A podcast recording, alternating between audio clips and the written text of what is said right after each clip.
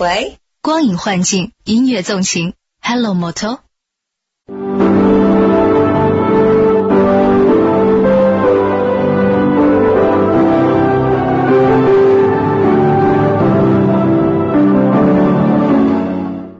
锵锵三人行，大家好，园子啊，徐老师，这个我刚从台湾回来，嗯嗯。但是回来咱们还是关注大陆新闻。嗯，大陆新闻我就发现今天呢，在开什么反腐的那个一个记者招待会，要汇报就是二零零六年我们怎么怎么反的怎么样啊。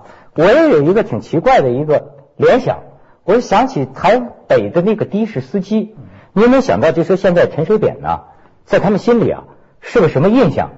他开着车跟我聊天，说陈水扁肯定是全国首富了。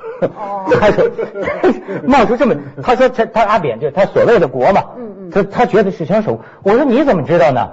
他说你看他讲一个什么话？他说这个小银行就是老百姓，他很朴实，小银行把大银行给吃了，怎么能吃的？这里边的佣金还得了吗？说那阿珍就吴淑珍是吧？七次开庭，六次他血压低。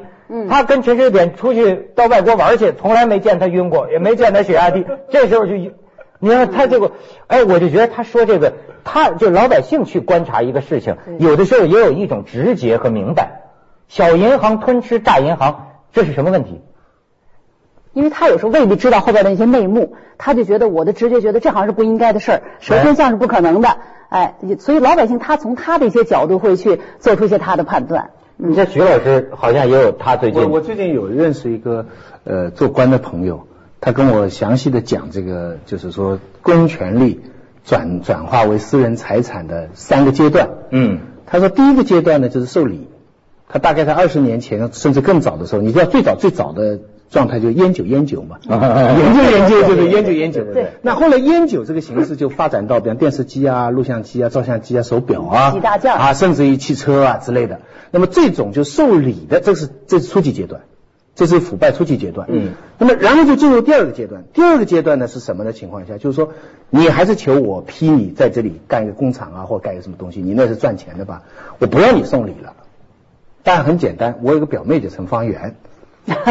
对不对？我表妹陈方圆，她马上明白了吗？那请陈方圆在你的公司里做一副总经理，或者做一啊你明白了没有？那那这个你厂赚十万，他就有一万；你赚十亿，他就有一亿。那他这一亿，他当明白是我这表哥帮他的，他而我没有任何的关系，对不对？那还有，比方说小孩出国什么什么，对嗯但他们说还不过瘾。第三个阶段就是 MBO，你知道那个就是 MBO 就是就是管理阶层收购这个国有企业。哦，哦，这就是那的士司机说什么小银行吃了大银行。对对，这个呢也有一个朋友跟我详细讲过他的这个过程，每一步都是合法的。比方说我们我们在一个大的公司，我我们都在一个公司，我们都是头头。这个公司有一万个职工，那么可能财产有十个亿，他有发股票啊，每人都买啊，那很多职工买不起啊，买不起那就你就多买啊。那你只要大家都因为股股权很分散，所以你只要稍微这个时候他们就成立一个股东委员会，嗯凡超过一百股的进入这个委员会，嗯那都是高层嘛，你明白吧？然后呢，那个国有企业做的很差，很差，那个股就跌，比方你买进来十块钱的，然后过一阵只值三块钱了，那下面的员工就纷纷把这个股票抛出，对不对？你就趁低全吸纳，借了钱，银行借了钱就吸纳，那然后过不多久你就。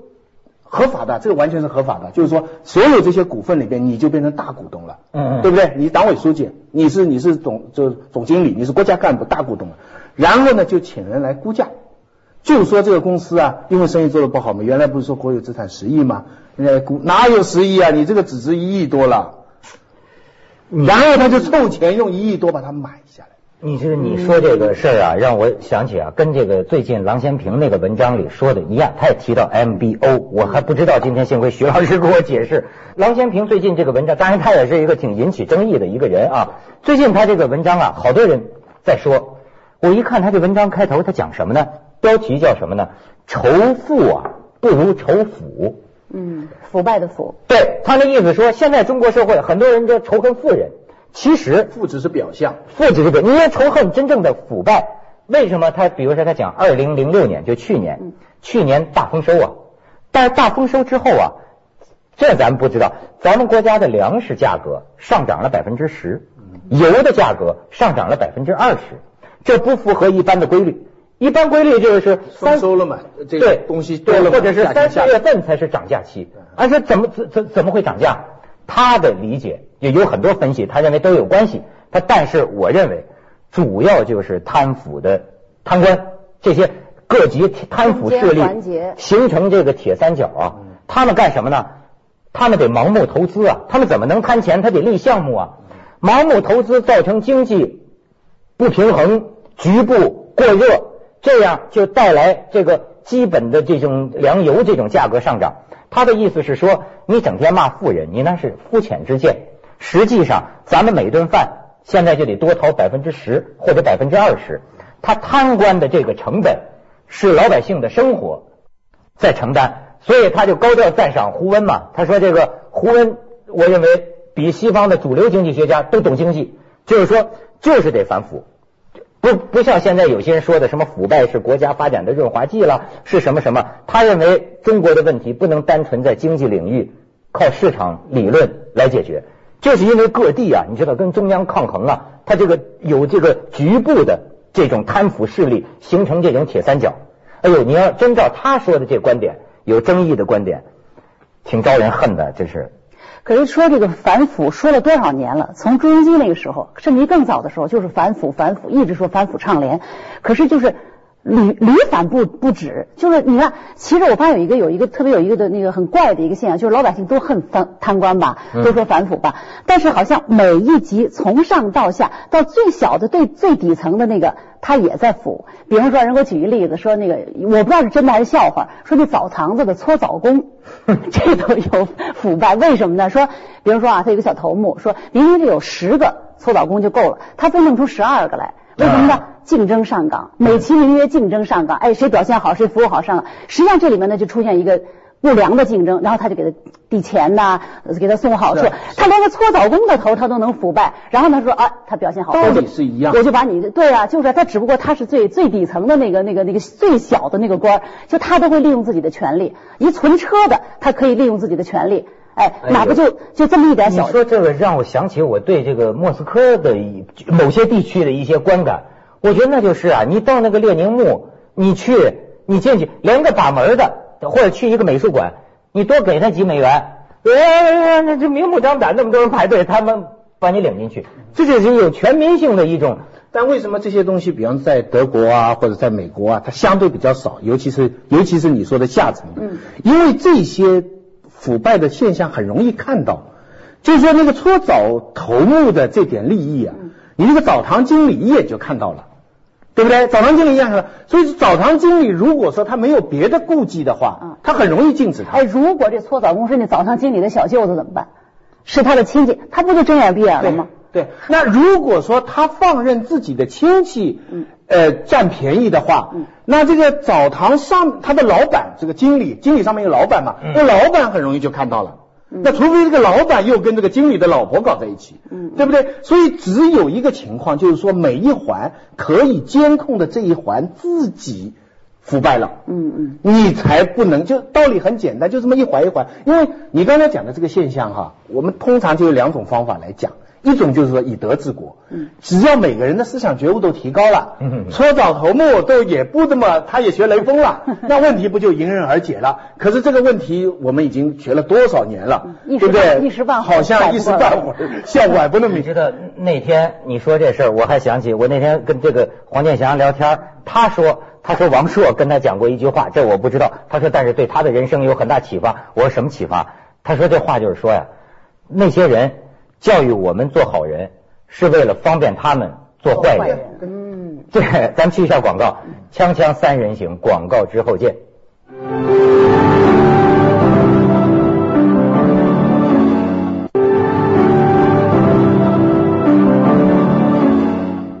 你这个同样也是作家，王朔说是好人坏人哈。另外一个刚已去世的作家叫高晓生，嗯他那时候讲过一句话，说了有点大胆了。我们这个他说一国两制啊，咱们早实行了。哦当官的说老百姓你社会主义，咱们资本主义。嗯，一国两制。因为为什么？你看，你看，我给给看报道，香港报纸报道的。我、嗯我们先不讲公司名字吧，就是某省的一个国有企业，嗯，它的市值是七百亿，可是现在它以三十多亿被北京的两家私人公司收购了。这是财经杂志确确凿凿，每一步都合法的，就是用刚才我们讲的这个方法。那叫 MBO 嘛，哎哎，他就是把它散成很多股，弄得很低，然后就有一些，而且它更复杂。它这个公司这么大，因为它牵涉到是一个巨大的国，你想七百亿是巨大的国有，就是上海社保基金的几十倍。现在他说，据香港的报纸说，中央正在调查。我们因为他没有调查结论，我们姑且不说他了。北京的两观念。北京的两家公司用了三十多亿，现在占有了一家一个省的巨大的一家原来的国有企业七百亿，而这个公司的收购的公司的总经理、董事长就是那家公司的那个国有企业的党委书记。就，是他玩这 MBO，最后他当了 CEO 了。嗯，明白了没有？就是他，他这个北京的公司就是那个公司的高层我。我现在看见有些啊，就是说像你咱能理解的，说有些他就是搓澡工，这个咱明白，安排一小舅子搓澡。你理解了搓澡工，其实也就理解了。对其实一样，只是量的不同，只五十步笑百步，就是这么回事。但是呢，就是说这种层层的这种这种复杂的经济学、金融里边的这个操弄、操弄，这啊不是咱们能够随便看得明白的。你只能所以老百姓说，你说呃仇富不如仇富，其实腐和富就是相关的呀。你腐败，你有有权了，有权就可以有钱，有钱可以买不，权。这是一个转移，它呃现在被两种东西转移掉了。比方刚才讲那个腐哈，嗯那个那个仇腐哈，嗯腐是有两端嘛，一方是官，一方是资本家，就是富。现在他他因为这一方面不能讲，你这官这个系统啊，不不难讲，所以就把转到那个富那边去。贫富悬殊啊，把这个问题就炒得非常非常的原罪啊，富人都要拿出来赎啊，等等一大堆。可是富人当初是啊，是有很多富人是这么富起来的。可是你想想，他是跟谁合作的？这个合作过程当中，这些人现在他们的权利也成倍的增加了，他们是不是有原罪？这方面不能谈的。我但是反过来，我把这个观点一讲啊，我不是刚才讲那个干部的朋友嘛，嗯就说你也是看得浅了。他说做官的里边现在非常难啊！你想，你说原来部长啊，什么部委啊，可是到了下一代，现在一退休了，没人理了，房子就这一点，以前都是国家工程啊，现在就被冷落啊。哪一家的子女要是没街上做点生意的话，嗯这一家老干部家里就亏死了就觉得。就不是亏死，就是真的你会觉得很惨，嗯你就会觉得他革命这么多年 for what？所以他的，所以我的意思就是说，其实我们要反的不是任何一方，既不是富人这一方，也不是官方体系，而是这两者的关系。你知道只要把关系理顺了，同样的人都可以做好事的。他这你说，有些时候啊，人处在一个人是环境动物，你没办法。就像像有些那个地方卖官的，去了一个书记说我要做清官，结果呢，那县城篮球场上能掉一个死鹰，说我弄死你。然后呢，那么多人跟他送钱，他说你们三天之内都给我退回去，你们要不退回去，我全交纪委去。好，那帮人就是你像这个这个在县里就能在这个大家官员们吃饭的饭桌上骂他，你什么东西啊？你不懂规矩你会做人吗？你就不会做人，我给你点钱，这我只有好意啊，你明白吗？所以现在就是形成了这样一种一种环境，就是说你不贪都不行，好像说起来其实觉得挺可笑的。过一个绕口令好像是什么，对不对？不对对谈大家就怎么怎么的。对对对对，就是说，好像你不太，你你你不去送这个礼，你都觉得我这事儿就办不成，使得大家呢其实是纵容了，培养了这样一种土壤，使得这些当官的，好像我就心我就很心安理得的接受这些大家的贿赂，底下的人呢要为了自己的利益，为了保全自己的要办的那个事儿，就去求这些当官的呀，或者通过各种各样的渠道来来来来来贿赂这现。在都是买卖，就是买卖。我我我觉得在某种意义上，我就报道这种卖卖买官卖官的，某种意义上，这些当官的也是人人平等，给钱嘛，做生意的关系。但是当官的里边，你知道现在什么？有个先来后到的问题。以前不讲爱国不分先后吗，现在不是腐败分先后啊。因为现在你看，开开开人大了吧？但是大家都知道现在在酝酿物权法。嗯，物权法要一通过的话，那就以前这很多就是我刚才讲的这个三十多亿买的个七百亿的，嗯，这个就是私人财产神圣不可侵犯，跟国有财产一样。所以现在大家不是在讲什么有没有原罪，就是前简单的这样说吧，前些年你捞了一大笔了，嗯，现在你够了，你的子女这也够了，你就想正正当当做资本主义了，嗯你就想按法律的。可是我呢，前些年还相信革命教条呢，我晚了一步了。哦，你现在就想把这个钱洗清楚了，就不让我们做了，那有很多人就不愿意。所以现在这个东西能不能形成法这么大的个问题，很多人就关心。还有一部分人在原罪追呢。所以不是要均贫富，应该均先后，是吧？均均先后。哎，你腐化不分先后，对不对？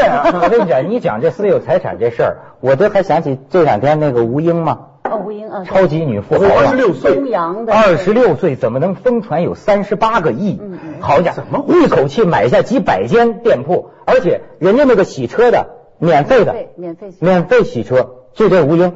而且你知道吗？我在研究吴英这个案子的过程中，我发现我想起了小姑娘，这个也是在谁？看到富豪就想，不是那个小姑娘了，是跟吴英太像了。她不是集资吗？好多人把钱给她，她月她月息有一个给她一千八百万的人说他给我多少月息？月息八八分，这么高的月息，这吴英。然后呢，我看说吴英多次遭到过挟持，你知道吗？这些债主们呢，他资金链断了以后，不都找你吗？这不由得让我想起，也是在浙江，我们报道过的，有一个外号叫小姑娘，小姑娘，小姑娘，就上海话，神通广大呀。人家把这个卖房子的钱给他，把这个给送子女留学的钱给他去，他也真的给啊，他也只是成功的还还过这些人的钱。到后来有一次资金链一断，然后你知道这小姑娘吗？承受了一什么传奇命运？连环绑架。她整天没别的事儿，就在不同酒店的房间里被债主们绑架。这绑架两天，下一波接手说：“哎，该我们了。”就绑着她。后来有一个人绑着她，实在没办法，就绑在酒店房间。小姑娘在那打电话，什么？然后他绑架他的人报警了，是吧？报公安局了。嗯。到了公安局之后，其他的债主不干了，其他债主不干了，都骂他，说他欠你多少钱？不就欠你两百多万吗？你报警，你把他弄公安局，他怎么还我钱呢？这么着，我把这人，我我我我帮你还，我给你两百多万，他欠我几千万呢，我给你两百多万，你把他赎出来，你说你不不起诉了，你弄出来弄出来，我接着绑架他，举两百多万，没事这你你看看这小小这这这小姑娘，还真是。他身边的这些朋友看去都不是骗子，他身边的一些官员都很有档次的，他接触的人都很有面子，但是确实是这样。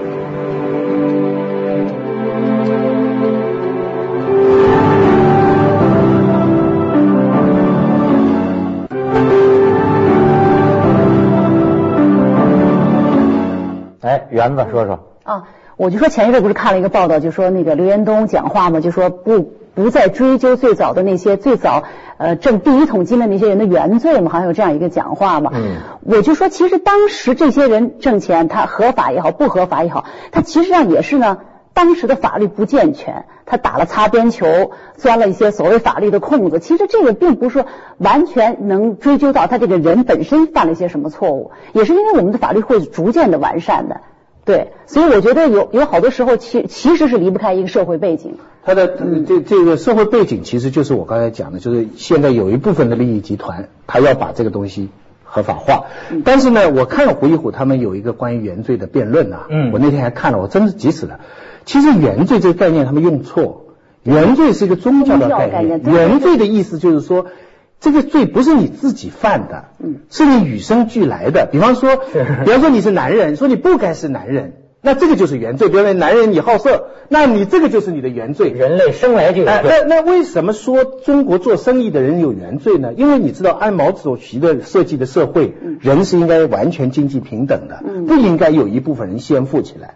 因此，按这个毛主席的这个理论，你如果富起来了，你这个傻子大王啊，炒瓜子的那个，嗯那就是因为你一旦有钱，你就有原罪了。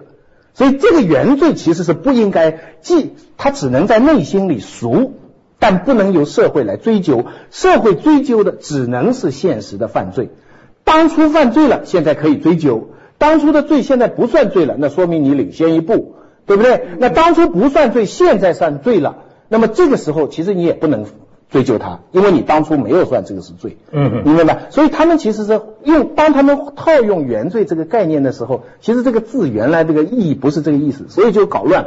所以好像现在资本家都有原罪，原罪是没法追究的。原来台湾人爱说原罪啊什么那二边越来对对对，二二八呀，什么就开始原罪了哎，。二二八那个有道理嗯。他什么事情可以讲呢？比方说，我们革命历史过程当中，有些现在看来是错的东西，嗯，我们可以说它是这个政权的原罪。没有这些东西，就没有这个政权。你明白没有？在这种情况下，你能不能追究呢？革命不是请客吃饭，对对吧？别别，现在讲禁书嘛，其中有一本就提到，在延安时期，有人说了哈，嗯有人说在延安时期有鸦片。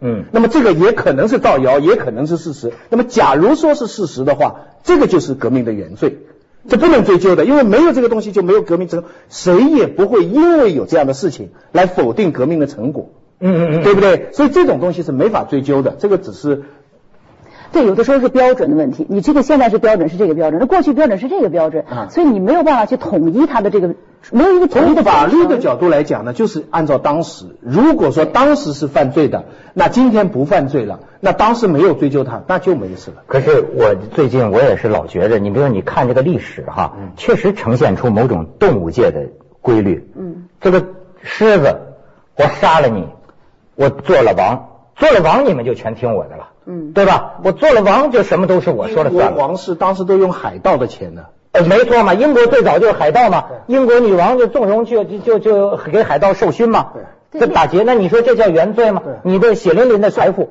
对，这这叫原罪。红色的钱，黑鸦片是黑色的钱，对是吧？这叫原罪，就是说原罪其实准确的定义就是说外人无法追究的罪，只能由他内心来忏悔。他自己到一定时候了，他觉得啊，我当时要不是这样的话，我就怎么怎么样。其实从历史上看，从来不就是成者王侯，败者寇吗？从来就是这样。你做了王了，你称了霸了，你你一切都是你说了算了，标准就他来定，他就是标准。做了个搓澡的头目了，哈、就可以就可以何况何况我们的社会还不完全是我的生活经验告诉我，既成事实，是这样就是这样，再说什么都很麻烦。现实的都是合理的。真实你。